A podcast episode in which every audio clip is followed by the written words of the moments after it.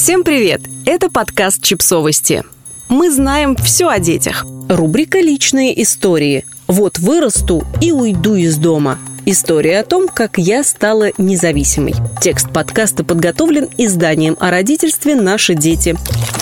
«Скорее бы вырасти и жить отдельно от тебя!» В сердцах кричала я маме, когда она мне давала очередное задание по дому.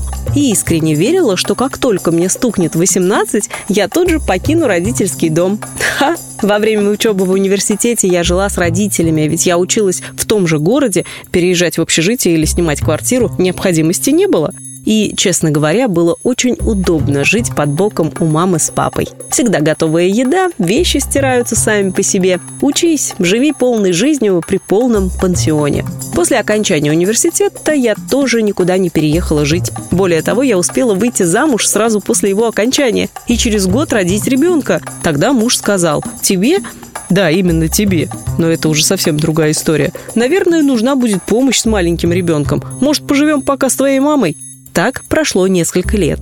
Когда мы, наконец, решили жить отдельно и уехали, то стоило мне выйти на работу, как мы попросили маму переехать к нам. Дело в том, что дочь постоянно болела. Получается, прожив всего лишь год отдельно, я снова стала жить с мамой. И лишь когда я развелась с мужем и вместе с дочерью переехала в другую страну, я, наконец, начала жить отдельно. Мне было 30 лет. Первое время ради экономии мы снимали квартиру еще с двумя знакомыми, и для меня это оказался совершенно новый опыт.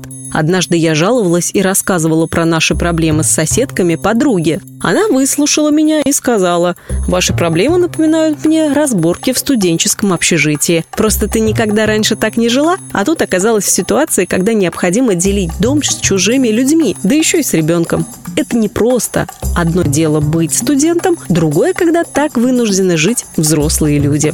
Действительно, так все и было. Большинство моих подруг и друзей приехали учиться в университет из других городов. Они либо снимали комнаты, либо жили в общежитии. Я же всегда жила с людьми, которые знали меня с детства. У нас были свои установившиеся привычки и правила. Несколько лет, которые я провела с мужем, мало чему меня научили в этом плане. Ведь домом по факту всегда управляла моя мама. Она готовила, убирала, делала покупки, а мы, как настоящая молодежь, лишь изредка в этом участвовали. Все это я осознала, лишь уехав в другую страну и начав жить самостоятельно. Рано или поздно всему приходится учиться. В моем случае это произошло довольно поздно. Когда мне исполнился 31 год, мы с дочкой наконец смогли переехать в отдельную квартирку и начали строить быт с нуля.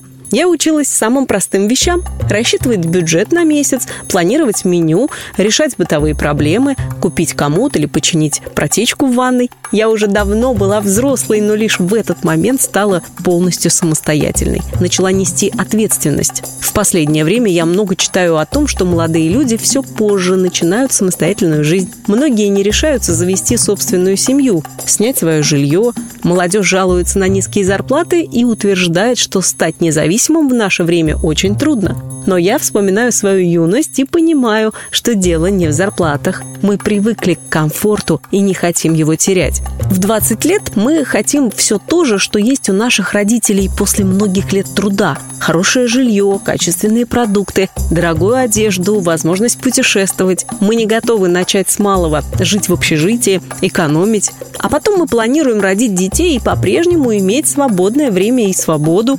Поэтому мы сначала берем у родителей деньги, чтобы обеспечить себе желаемый комфорт, а потом ждем, что они будут работать на нас, сидеть с нашими детьми, чтобы мы не теряли ту самую свободу. Но рано или поздно наступает момент, когда мы взрослеем по-настоящему и берем на себя ответственность. И строим свою жизнь, в которой есть место всему – родителям, работе, своей семье и своему дому. Подписывайтесь на подкаст, ставьте лайки и оставляйте комментарии. Ссылки на источники в описании к подкасту. До встречи!